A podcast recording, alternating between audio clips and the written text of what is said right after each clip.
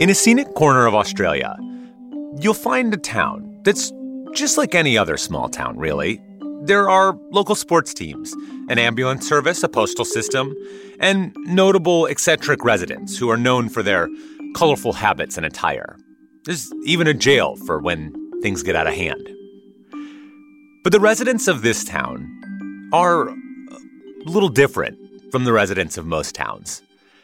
These residents, well, they're all garden gnomes.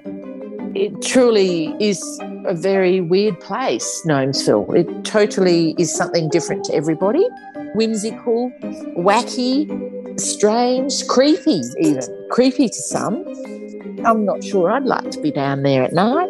Gnomes will be doing their own thing. Who knows? I'm Dylan Thuras, and this is Atlas Obscura, a celebration of the world's strange, incredible, and wondrous places. And today, we're taking you to a metropolis where gnomes rule. A visit to Gnomesville after this.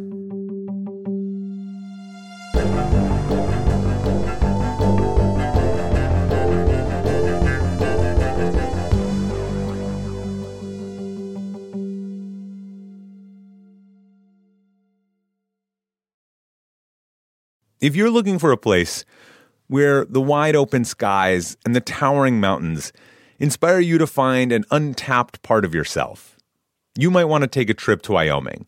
It's a place where bold, curious spirits forge their own way on all types of adventures. There is no shortage of iconic, expansive landscapes out there. You can discover breathtaking hikes, stunning state parks, authentic Western culture, and other historic sites along with the tales of famous outlaws like Butch Cassidy and pioneers like Buffalo Bill Cody. The truth lies west. Discover yours at travelwyoming.com. This is a big year. The Ohio Lottery's golden anniversary. 50 years of excitement, of growing jackpots and crossed fingers. 50 years of funding for schools, of changed lives and brightened days. 50 years of fun. And that is worth celebrating. So watch for can't miss promotions, huge events, and new games that will make the Ohio Lottery's 50th year its biggest one yet. Learn more at funturns50.com. Driving around the Ferguson Valley of Western Australia, you will pass miles and miles of lush, rolling green hills.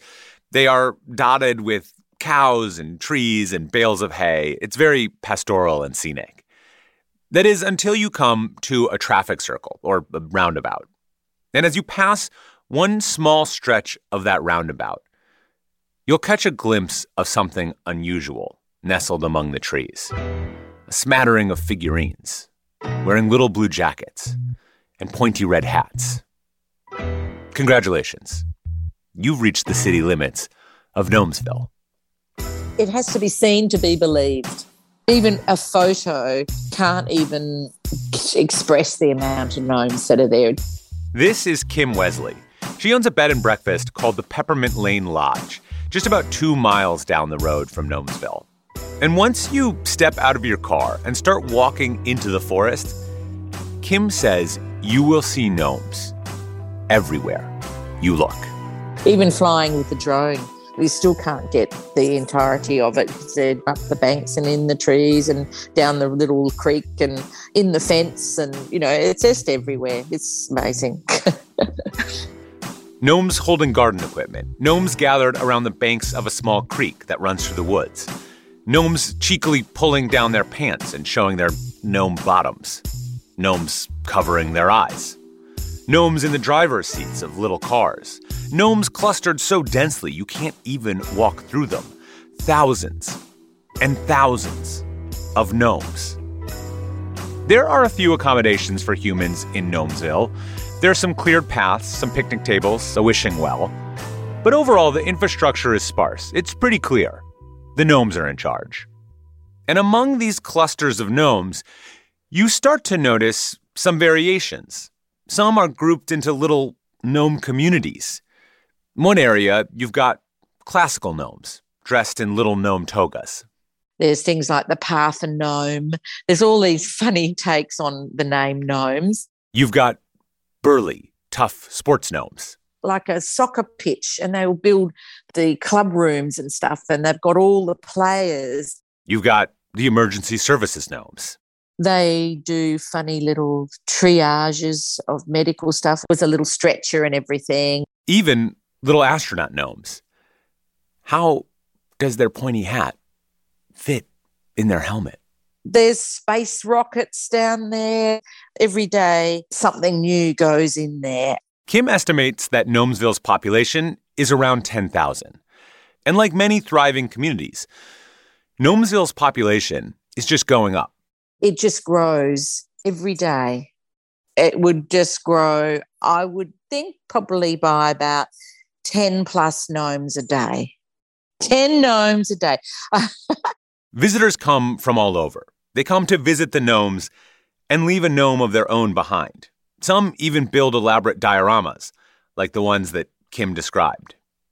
But the thing is, Gnomesville, it's not an art installation, and it's definitely not any one person's collection. No one in town ever said, hey, let's put 10,000 gnomes around our roundabout and turn it into a tourist attraction. So the question about how all of this got started, about how Gnomesville came to be, well, that is a mystery.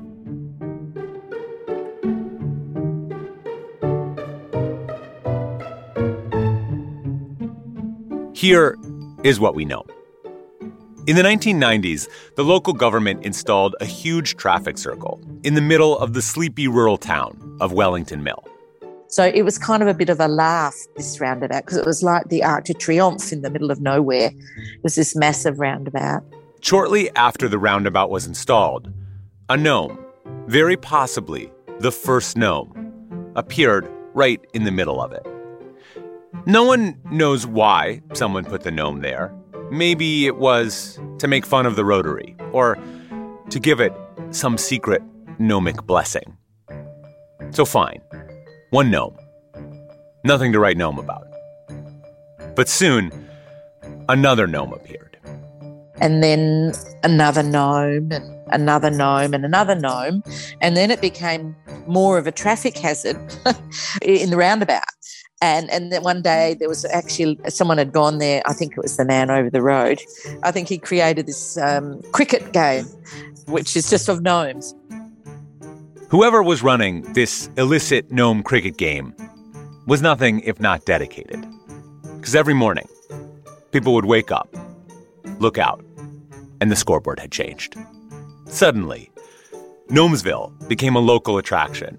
But after about five years or so, it really caught on. It got out of hand. People from all over started visiting and leaving more and more gnomes. And Gnomesville just got bigger and bigger. And it's just growing and growing and growing and growing. It got so big that Gnomesville had to be relocated from the center of the roundabout to the edges of it to keep the roads clear. Kim estimates now that during the busiest times of the year, like school holidays, almost a thousand people visit every day. No one has ever come forward to claim credit for placing that original gnome, or the ones that came immediately after. Though locals do have their own theories. Maybe the creator of Gnomesville is the woman who takes it upon herself to reply to every child who writes a letter addressed to Gnomesville, and writes them all from the persona of King Rex, the king of the gnomes. Kim has another theory on who helped Gnomesville take off. There was a man that used to um, sort of look after Gnomesville. Uh, his name was Kevin. He used to go down there in a singlet, singlet and shorts. He was the, you know, very much known for his singlet shorts and thongs. He always wore thongs, even though he's a farmer. And now down there, there's actually a sort of like a statue with a big thong on it that's actually to, in remembrance of Kevin. It was the farmer in the thong. Yeah. yeah, a thong is um is a you know, like a rubber platform with just two things that go between your toes. I don't. It probably was a sandal. Yeah, that you would call a sandal. Of course, as Gnomesville has gotten bigger and bigger, it's also had some growing pains that the humans have had to address. A major one is when visitors stomp through the neighboring properties or just leave random gnomes there. One local woman got so fed up that she collected all the gnomes left on her property, dumped them into a little fenced in area, and put up a sign declaring Gnome Detention Center. To appease neighbors, the town of Wellington Mills has now built a fence around Gnomesville proper, which they refer to as the Gnome City limits. They've also added more ramps and paths to make it more accessible. And there are other ways that Gnomesville's human neighbors have intervened to keep Gnomesville running smoothly, like cracking down when visitors don't respect the theme. People would also put in like a rubbish gnome, like Bart Simpson would appear. A lot of that just got cleaned out, you know, fixed up and and taken away because there was a lot of junk that was being just plonked there that kind of just didn't really relate to um, Gnomesville, really. So yeah, so now it's um very gnome centric. Sure, Gnomesville's just ten thousand gnome figurines on the side of the road, but let's show a little respect, please. If you ask Kim why she thinks Gnomesville has gotten so big, well, she credits the tourists and not anything special about the town of Wellington Mill. Maybe it's just something about the gnomes. I don't think the community is responsible at all for any of its growth, other than that very first gnome and that first probably, you know, 50 gnomes maybe. I just can't imagine why it's just one of those funny things. As for Kim's own property, the bed and breakfast she runs, she does get a lot of tourists on their way to see Gnomesville. But at Peppermint Lane Lodge, there's one type of visitor you won't find much of at all. We have one gnome here at our property, but one couple left here, and it's only a tiny little one, and it's still here. Um, uh, but um, that, that's about the only one. We're a gnome free zone, and, uh, and, uh, and I think most people around this area are gnome free.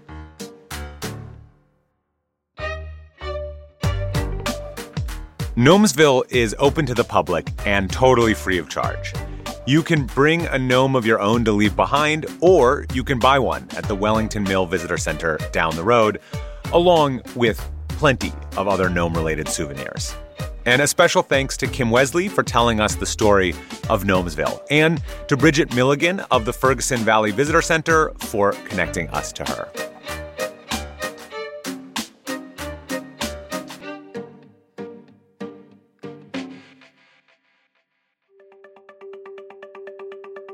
Our podcast is a co production of Atlas Obscura and Witness Docs. This episode was produced by Amanda McGowan. The production team includes Doug Baldinger, Chris Naka, Kameel Stanley, Willis Ryder Arnold, Sarah Wyman, Manolo Morales, Baudelaire Seuss, Sarah Kaplan, Gianna Palmer, Tracy Samuelson, John DeLore, Peter Clowney. Our technical director is Casey Holford. This episode was mixed by Luce Fleming. If you want to learn more, be sure to visit atlasobscura.com there is a link in the episode description. And our theme and end credit music is by Sam Tyndall.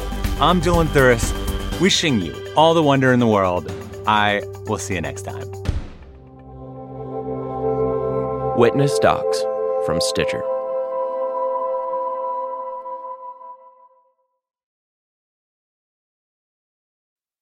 Hi, I'm Willa Paskin, the host of Decoder Ring, Slate's podcast about cracking cultural mysteries.